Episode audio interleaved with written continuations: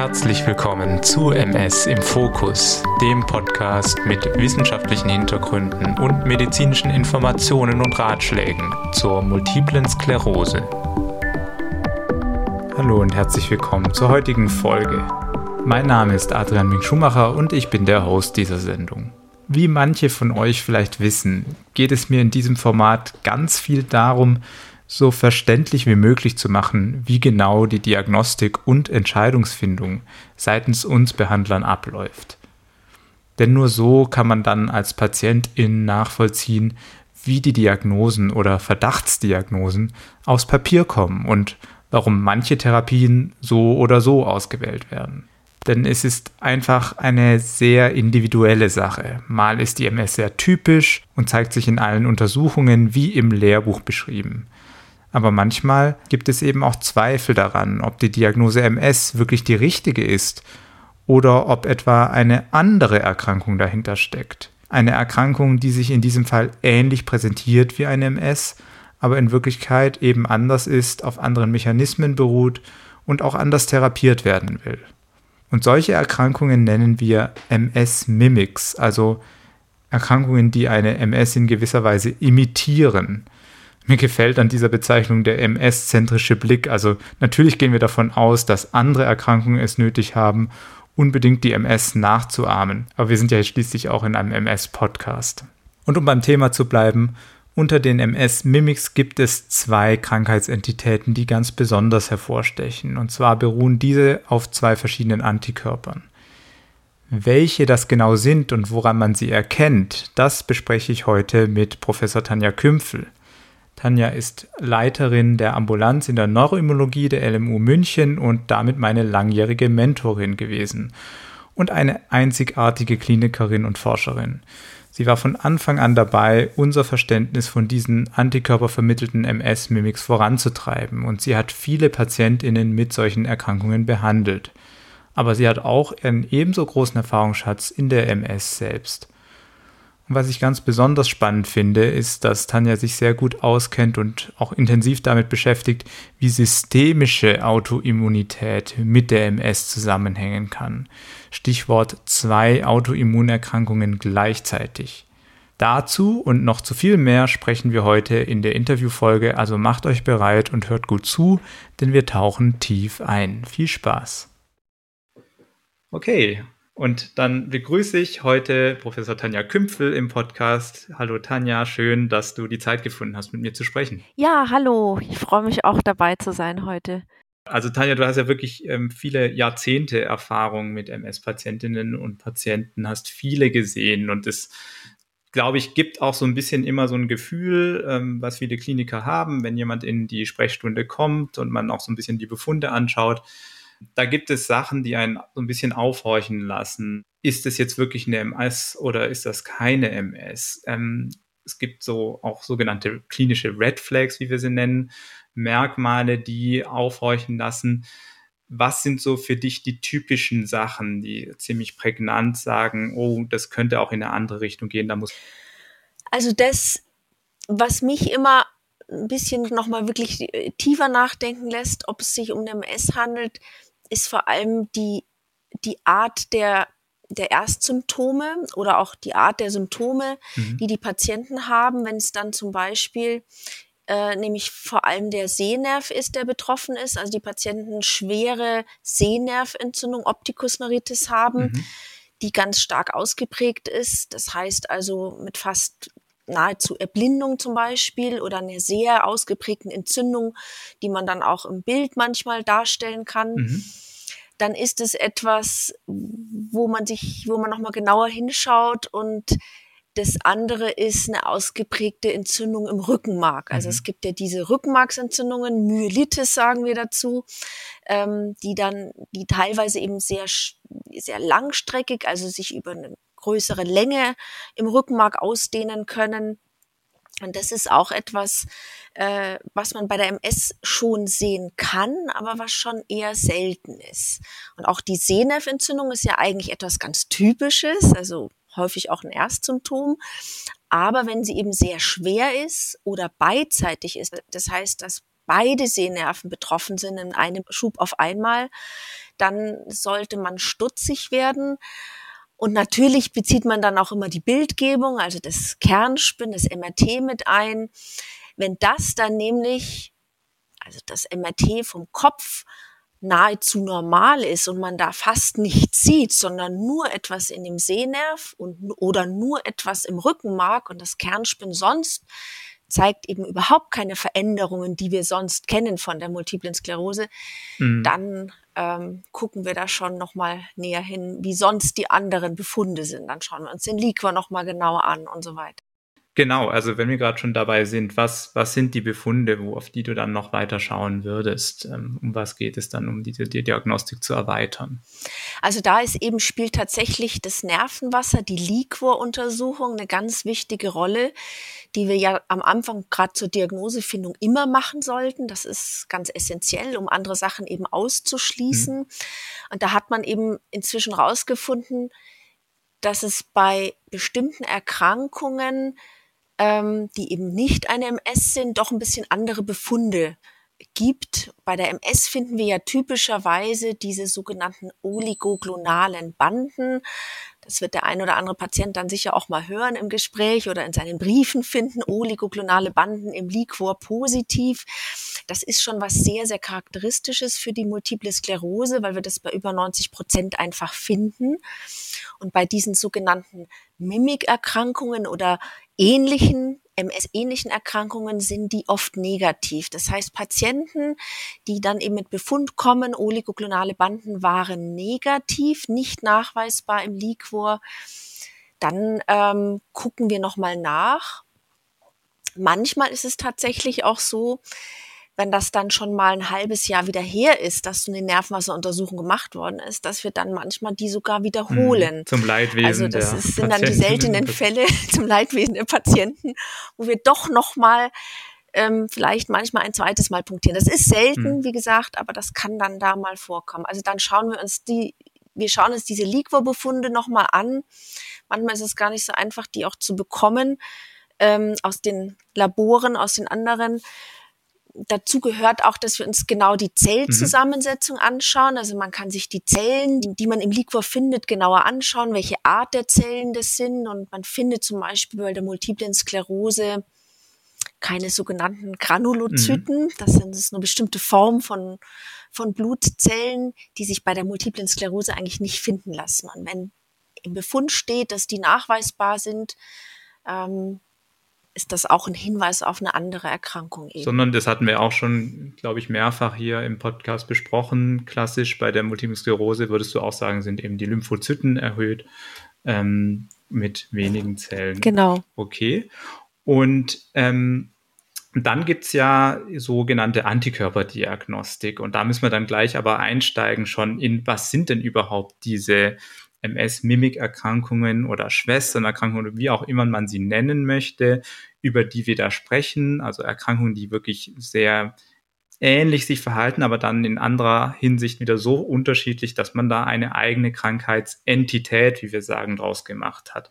Das hat sich ja auch in den letzten Jahrzehnten eigentlich erst entwickelt, diese ganze Thematik. Magst du uns da mal einen rundum Einblick geben, ähm, in diese Mimikerkrankungen. Genau, also die, über die ich jetzt, an die ich jetzt zuerst eben denken würde, gerade die, wo eben der Sehnerv und das Rückenmark häufig besonders stark auch betroffen sein können, das sind zum einen die sogenannten Neuromyelitis optica Spektrumerkrankungen. In dem Wort steckt auch schon drin mhm. Neuromyelitis, also Rückenmarksentzündung, Optica, Sehnerventzündung.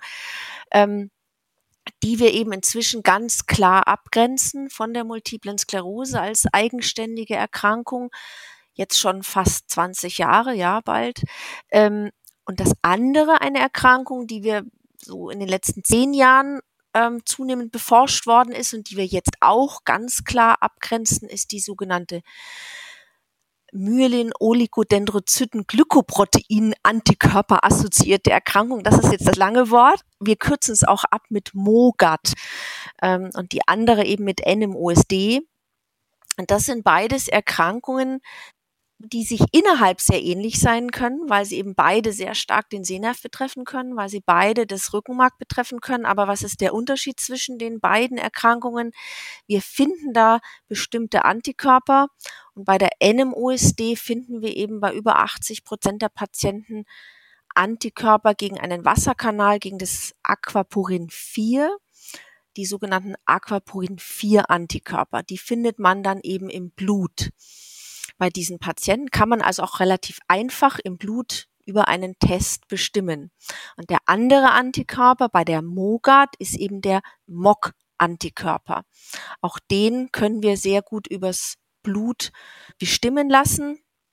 Wobei es da nochmal eine Besonderheit gibt, dass nicht alle Labore da einen sehr, einen, ja, entsprechenden Antikörpertest anbieten. Das muss man dann auch meistens außer Haus wohin schicken. In seltenen Fällen ist es so, dass man das bei der MOGA diesen Antikörper auch mal im Nervenwasser bestimmt, mhm. aber das ist äußerst selten. In der Regel bestimmen wir beide Antikörper relativ einfach aus dem Blut vom Patienten. Und diese Antikörper sind dann spezifisch für die jeweilige Erkrankung. Mhm. Und bei der NMOSD ist es eben so, dass diese Aquaporin 4 Antikörper wirklich ähm, den finden wir nur bei der NMOSD, den finden wir nicht bei anderen Erkrankungen. Bei der MOGAD ist es ein bisschen komplizierter, das, da will ich jetzt gar nicht zu weit drauf eingehen, aber da ist tatsächlich so, ähm, dass er in beschrieben ist auch, dass es bei einem wenigen Patienten mit multipler Sklerose auch nachgewiesen werden konnte, aber dann in einem sehr, sehr niedrigen Titer, also die Antikörper die, die Höhe des Antikörpers ist da sehr, sehr niedrig nur. Ja, aber das ist sehr spannend. Kannst du vielleicht noch ein bisschen was zum Verlauf dieser Erkrankungen sagen? Weil wir kennen ja eben bei den meisten MS-Patienten haben wir diesen klassisch schubförmigen Verlauf. Ist das auch so bei der NMOSD? Also das, was eben die beiden Erkrankungen, sowohl die NMOSD als auch die MOGAD, nochmal vom Verlauf von der MS auch abgrenzt, ist, dass wir hier bislang eher keine solchen schleichenden Verläufe kennen, also chronisch progrediente Verläufe, sondern das sind beides Erkrankungen, wo die Patienten in der Regel einfach Schübe haben und mit einem Schub sozusagen ihre Symptome entwickeln, so wie bei der MS. Und dann mehr oder weniger je nach Schubbehandlung können die sich zurückbilden, aber zwischen den Schüben ähm, haben die Patienten eigentlich keine Verschlechterung, keine chronische Progredienz. Und es gibt auch keine primär mhm. progrediente NMOSD. Die gibt es ja bei der multiplen Sklerose, haben wir ja auch diese Teil der Patienten, die von Anfang an so eine schleichende Verlaufsform haben. Das gibt es bei diesen Erkrankungen nicht. Also das ist schon sehr, sehr charakteristisch. Was auch charakteristisch ist, ähm, dass die Schübe per se eben einfach oft schwerer verlaufen, mhm. vor allem bei der NMOSD. Da ist das so, dass eben die Schübe, die Schubschwere häufig stärker ausgeprägt ist als bei der multiplen Sklerose. Das kann man sich auch gut vorstellen, ne, wenn, du hattest ja vorhin erwähnt, das Rückenmark über mehrere Segmente betroffen ist, dass es da zu schweren zum Beispiel Mobilitätseinschränkungen kommen kann. Oder wie du gesagt hast, zwei also beide Sehnerven auf einmal betroffen sind, solche Dinge. Genau, das hat, das ist das, genau. Einmal ist es die Lokalisation selbst und zum anderen ist es eben auch so, dass die oftmals die Entzündungsreaktionen dort an der Stelle dann oft auch sehr ausgeprägt sind und dann ist eben doch auch ja rasch da heftigste Entzündungsreaktionen auch stattfinden eben und damit auch Nervenzellen letztlich ähm, stärker geschädigt werden, vielleicht auch in einer in einer Attacke. Und deshalb ist es eben so wichtig, also fast, ich würde sagen, wichtiger noch als bei der MS, bei der NMOSD, aber auch bei der MOGAD, diese Schubbehandlung richtig, wirklich zeitnah zu beginnen und rasch intensiv zu beginnen. Und bei der MS gibt es ja manchmal durchaus auch den Fall, wenn ein, da gibt es ja manchmal auch sehr, sehr leichte Schübe, mit ganz wenigen Symptomen, ein bisschen Gefühlsstörungen, wo man manchmal sogar im Einzelfall auch mal sagt, jetzt schaut man mal ein paar Tage, wie sich's entwickelt, bevor man vielleicht gleich mit Cortison mhm. anfängt. Die Behandlung dieser Schübe ist wiederum sehr ähnlich, also die Behandlungsoptionen bei MS, bei Multipler Sklerose, bei NMOSD oder MOGAD eines Schubes ist für alle drei eigentlich sehr ähnlich. Mhm. Aber wenn du sagst eben intensiv, dann meinst du aber auch sozusagen nicht unbedingt nur Cortison, sondern tatsächlich auch Dinge wie die Plasmapherese, also ein Verfahren, um auch wirklich aktiv die Antikörper aus ähm, dem Serum zu bekommen. Genau. Die setzen wir dann mhm. eben teilweise gerade bei der NMOSD auch sehr frühzeitig ein. Okay, ja, also da sehen wir schon mal auch einen relativ äh, großen Unterschied, weil das bei den MS, korrigiere mich, wenn ich das falsch sage, natürlich oft einfach erstmal Cortison gegeben wird, was ja auch völlig in Ordnung ist. Ähm, gut, wie, wenn wir schon bei Therapien sind, ähm, das ist ja dann auch sehr interessant, weil wir haben ja wahnsinnig viele unterschiedliche Immuntherapien bei der MS haben es davon welche in die ähm, Therapie der NMOSD und der MOGAD geschafft oder sind das ganz andere Therapien? Wie sieht da die Landschaft aus? Also die für die NMOSD haben wir jetzt inzwischen tatsächlich auch zugelassene Therapien, sowie für die Multiple Sklerose, für die MOGAD-Erkrankung gibt es noch keine zugelassene Therapie. Da ist alles noch, wir sagen, off-label. Das heißt, es ist kein Medikament zugelassen. Wir setzen es ein außerhalb der Zulassung. Und da laufen gerade Studien. Vielleicht mhm. haben wir in ein paar Jahren auch zugelassene Therapien.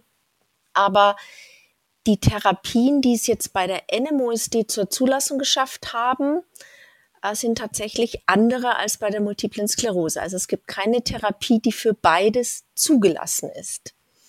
Mhm. Und ähm, es ist aber durchaus, es ist eben, was jetzt ganz wichtig ist, ist, dass es tatsächlich so sehr typische MS-Therapien die man schon über viele Jahre kennt, gibt, die man bei der NMOSD nicht einsetzen sollte, weil sie diese eben auch verschlechtern kann. Das heißt, es kann sogar dazu führen, dass ein schwerer Schub auftritt, äh, mhm. weil ich so eine Thera klassische MS-Therapie einsetze. Zum Beispiel unter Interferonen ist es beobachtet worden, aber auch bei Fingolimod, äh, eine klassische MS-Therapie.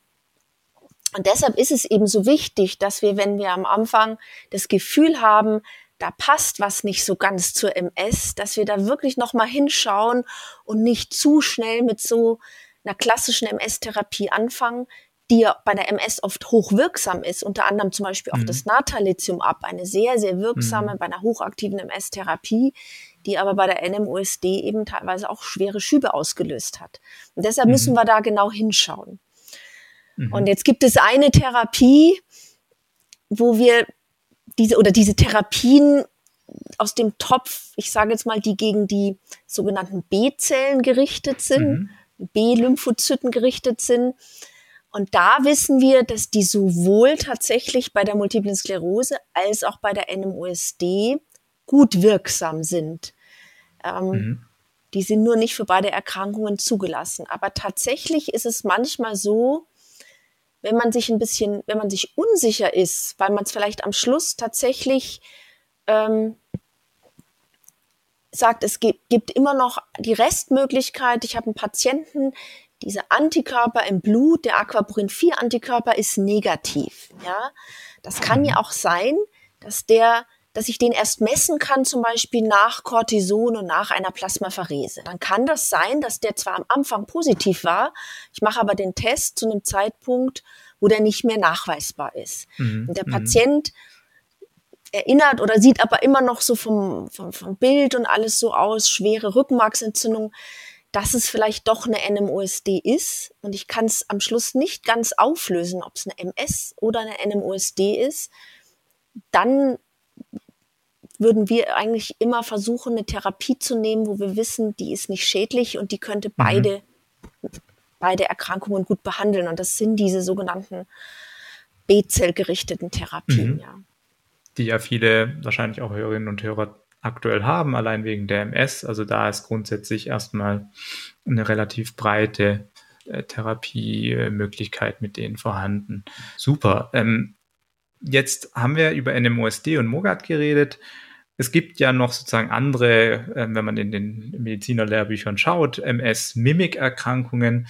Ähm, welchen begegnest du so im Alltag sonst noch und wo, wo würdest du gerne noch drauf eingehen?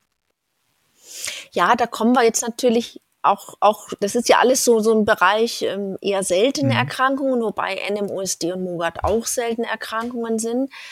Ähm, aber da, also ein, ein, ich sag mal, ein Topf Erkrankungen, wo man eben auch hellhörig werden sollte, sind so Erkrankungen, die aus dem, wir sagen, rheumatologischen Formenkreis mhm. kommen, also Erkrankungen, die im weitesten Sinne aus dem Rheumabereich kommen.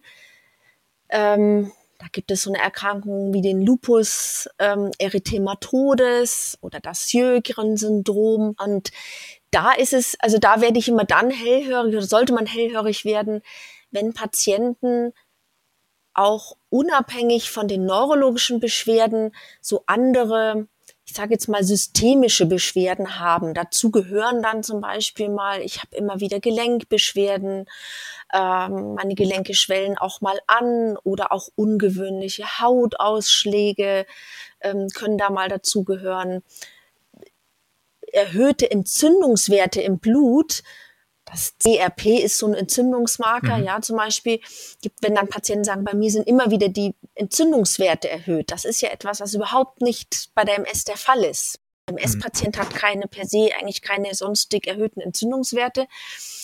Und wenn man da eben so Hinweise hat für noch andere Symptome außerhalb der Neurologie, sage ich mal, dann sollte man auch hellhörig werden, um und da muss man dann mal oft mal auch an diese rheumatologischen Erkrankungen denken und da vielleicht auch tiefergehende Erstmal macht man Laboruntersuchungen oder dann vielleicht auch gemeinsam mit dem Rheumatologen zusammen draufschauen, ob man da nicht fündig wird. Weil da kann es auch mal sein, dass bei solchen rheumatologischen Erkrankungen mhm. das zentrale Nervensystem oder auch der Sehnerv mit betroffen ist. Und das kann echt auch mal ähnlich wie eine MS aussehen. Mhm. Also nur, dass ich es nochmal richtig sozusagen versuche wiederzugeben. Was du sagst, ist die Erkrankung an sich, die man jetzt als Grunderkrankung bezeichnen will, die rheumatologische, vermag es ähm, auch wirklich im Hirn- und Rückenmark ähm, oder am Sehnerv Probleme zu machen. Und das würde man dann eben nicht MS nennen, sondern das würde man im Rahmen der Grunderkrankung einordnen gibt natürlich auch Konstellationen, wo es beides gibt, oder? Also zwei Autoimmunerkrankungen gleichzeitig. Ist das häufig so? Wie würdest du das einschätzen? Ja, das ist tatsächlich, ähm, wir als Spezialambulanz sehen es gar nicht so selten, werden da oft auch konsultiert dann von den Fachkollegen, mhm. dass gerade rheumatologische Erkrankungen im, im Bechterew zum Beispiel ist auch so eine rheumatologische Erkrankung und ein MS vorliegt. Und was eben auch nicht selten ist, dass die NMOSD, über die wir vorhin gesprochen haben, gemeinsam mit einer rheumatologischen Erkrankung auftritt, mhm. also mit einem Lupus. So selten ist das tatsächlich gar nicht. Ähm, auch eine Morbus Crohn-Erkrankung mhm. und eine Multiple Sklerose sehen wir immer mal wieder. Also auch das Auftreten Multiple Sklerose und gastrointestinale Beschwerden, zum Beispiel wiederholt Durchfälle, da sollte man mhm. hellhörig werden. Und dann muss man eben einfach gucken, gibt es eine zweite Autoimmunerkrankung oder aber ist es eben der Fall, wie du gerade eben gesagt hast, dass es doch eine isolierte ähm, Erkrankung des Nervensystems im Rahmen der rheumatologischen Erkrankung ist. Und das ist manchmal gar nicht so einfach, das auch rauszufinden.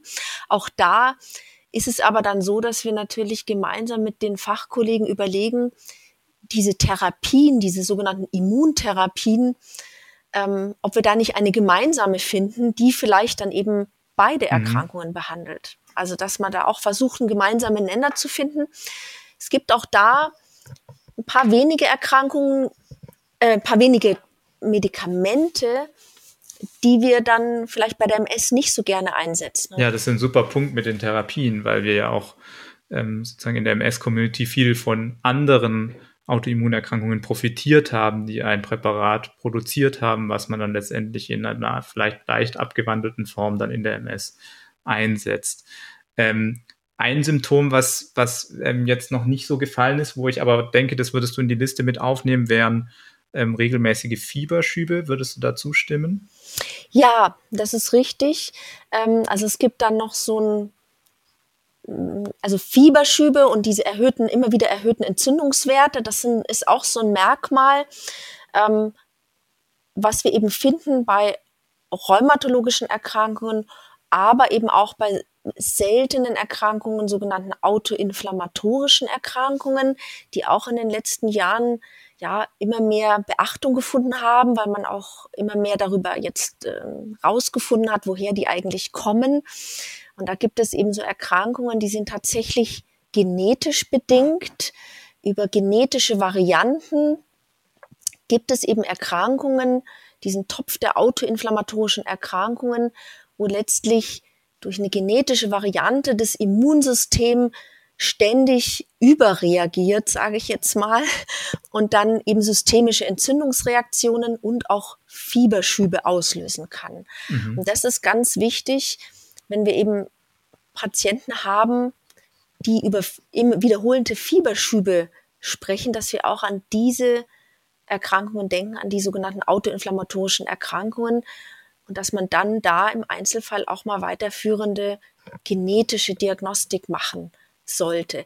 Auch diese Erkrankungen haben wir beobachtet, sowohl alleinstehend, dass sie dann das Nervensystem mit betreffen. Wir haben sie aber auch beobachtet, gemeinsam mit dem Auftreten einer MS. Und auch da ist es dann mhm. eben wieder so, dass man das versuchen sollte, raus ja, zu differenzieren, was ist eine vielleicht wirklich eine MS und ein autoinflammatorisches Syndrom und wie kann ich beides bestmöglich dann eben behandeln.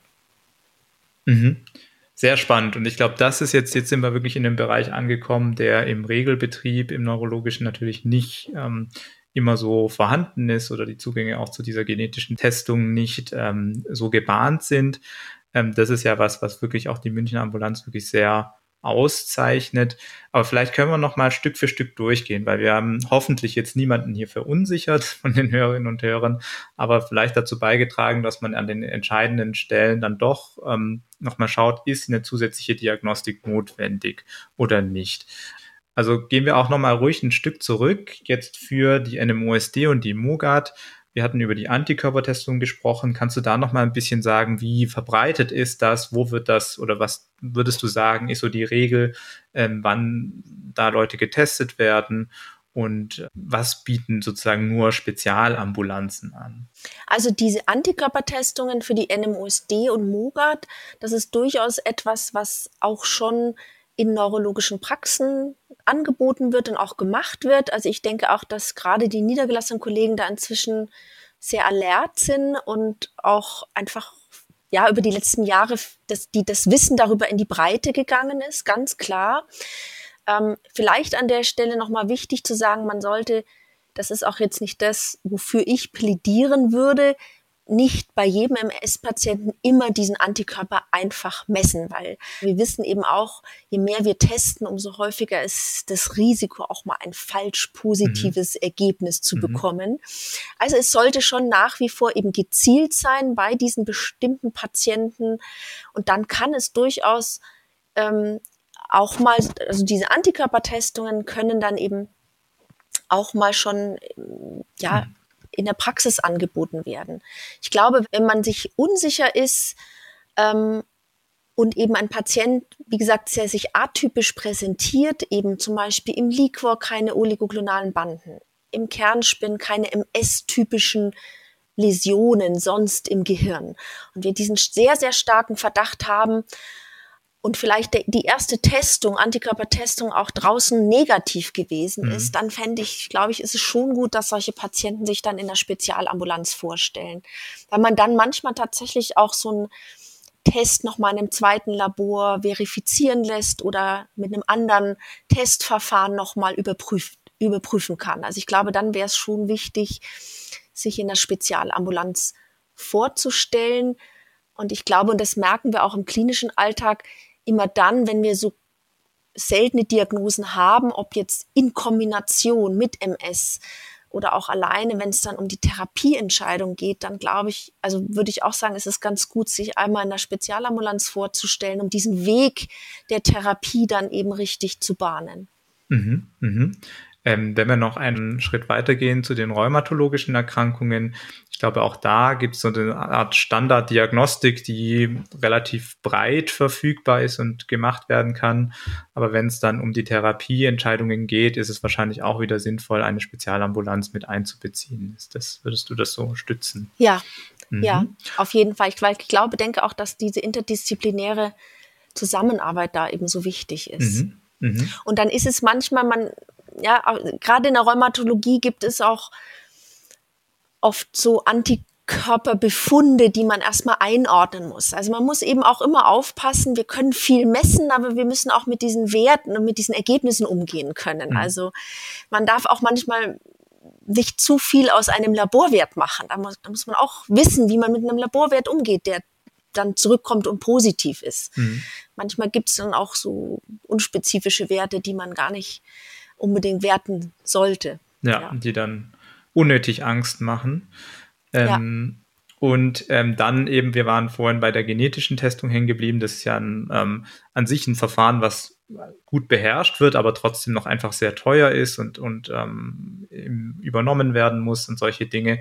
Ähm, also hier ist es eine Untersuchung, die wahrscheinlich nicht einfach so beim Hausarzt zu bekommen ist, oder? Nein, die sollte auch wirklich ähm, bei jemandem gemacht werden, wo diese Zusatzbezeichnung, ähm, also dass man sozusagen die Zusatzbezeichnung hat, dass man diese Testungen auch machen kann und auch durchführen kann mhm. und dann eben auch entsprechend ein Ergebnis mit dem Patienten besprechen kann. Das heißt, da ist doch ein bisschen Fachwissen auch vonnöten, weil man ja dann auch mit einem Ergebnis wiederum umgehen können sollte. Mhm. Und auch da diese Tendenz, ähm, ja, ich sage jetzt mal vielleicht immer und zu viel und jeden auf alles zu testen, sicher auch nicht gut ist. Ne? Mhm. Mhm. Ähm, jetzt haben wir da ähm, spezielle sozusagen Erkrankungstypen charakterisiert und identifiziert. Und jetzt kann es sein, dass vielleicht die ein oder andere Patientin, der ein oder andere Patient tatsächlich schon weiß, dass er davon betroffen ist und da auch Expertenrat und vielleicht auch Interesse an Forschungsvorhaben hat. Ähm, und es ist ja kein Zufall, dass wir darüber sprechen, weil du äh, und dein Team schon seit vielen Jahren eben super Forschung macht. Einerseits an diesen NMOSD und MOGAD-PatientInnen, aber auch in die Richtung dieser autoinflammatorischen Syndrome. Ähm, Gibt es denn gerade Vorhaben, Forschungsvorhaben, Kohortenstudien, in die du ähm, Leute einschließt? Welche Patientinnen und Patienten dürfen sich bei dir oder bei den Kolleginnen vorstellen?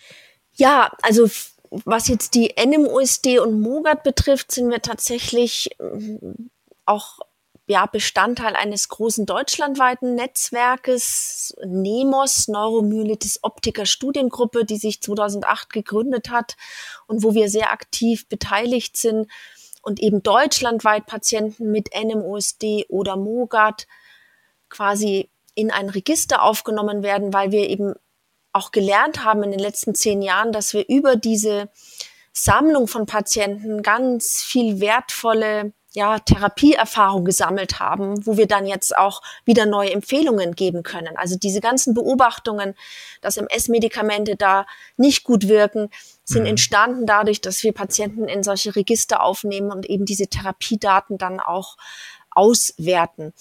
Und das ist etwas, ähm, ja, was, wofür ich sehr ähm, werben kann, sozusagen, weil es mhm. einfach wirklich auch jedem Einzelnen, glaube ich, dann was bringen kann mit dieser Erkrankung, bei, gerade bei solchen seltenen Erkrankungen. Und ähm, da freuen wir uns auch, die Patienten mit solchen Erkrankungen wirklich über die Jahre zu begleiten. Also es ist oft so, dass die sich bei uns vorstellen und wir die dann über viele Jahre auch immer wieder sehen, auch wenn sie draußen zusätzlich noch ihren Neurologen haben. Ähm, um eben den Verlauf der mhm. Erkrankung mhm. zu verfolgen. Bei den autoinflammatorischen Erkrankungen gibt es jetzt in Deutschland noch kein Netzwerk in dem Sinne, ähm, aber da haben wir eine Spezialsprechstunde bei uns. Also wenn mhm. der Verdacht auf sowas besteht, können sich Patienten bei uns eben vorstellen. Und wir sind da auch vernetzt in Deutschland mit anderen Zentren mhm. und äh, stehen da teilweise auch beratend zur Seite, weil wir tatsächlich da in diesem Kontext autoinflammatorische Syndrome und Beteiligung des Nervensystems, glaube ich, fast in Deutschland mit die meiste Erfahrung hier haben in München. Okay, das heißt, wenn es wirklich der ein hochgradiger Verdacht besteht, dann lohnt sich es eventuell auch mal wirklich nach München zu kommen. Ähm, super. Dann danke ich dir ganz herzlich für die Zeit, die du dir genommen hast, um ausführlich über die MS Mimics mit mir zu reden. Ähm, wie gesagt, ähm, verlinken wir auch nochmal dann äh, den äh, Link zur Ambulanz, damit sich die Leute wissen, wo sie sich ähm, dran wenden können. Und ähm, dann hoffe ich, dass wir irgendwann mal an anderer Stelle da wirklich anknüpfen können und vielleicht nochmal eine Folge machen zu ähnlichen Dingen. Vielen Dank dir. Ja, vielen Dank auch für die nette Plauderstunde. genau.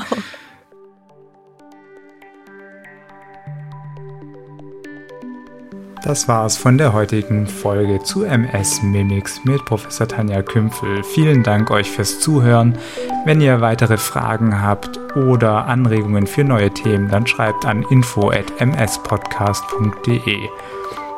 Ich freue mich sehr auf unsere nächsten gemeinsamen Stunden und wünsche euch alles Gute und bis zum nächsten Mal wieder, wenn wir für ein tiefes Verständnis und eine starke Bewältigung die MS in den Fokus nehmen werden. Tschüss und bis dann.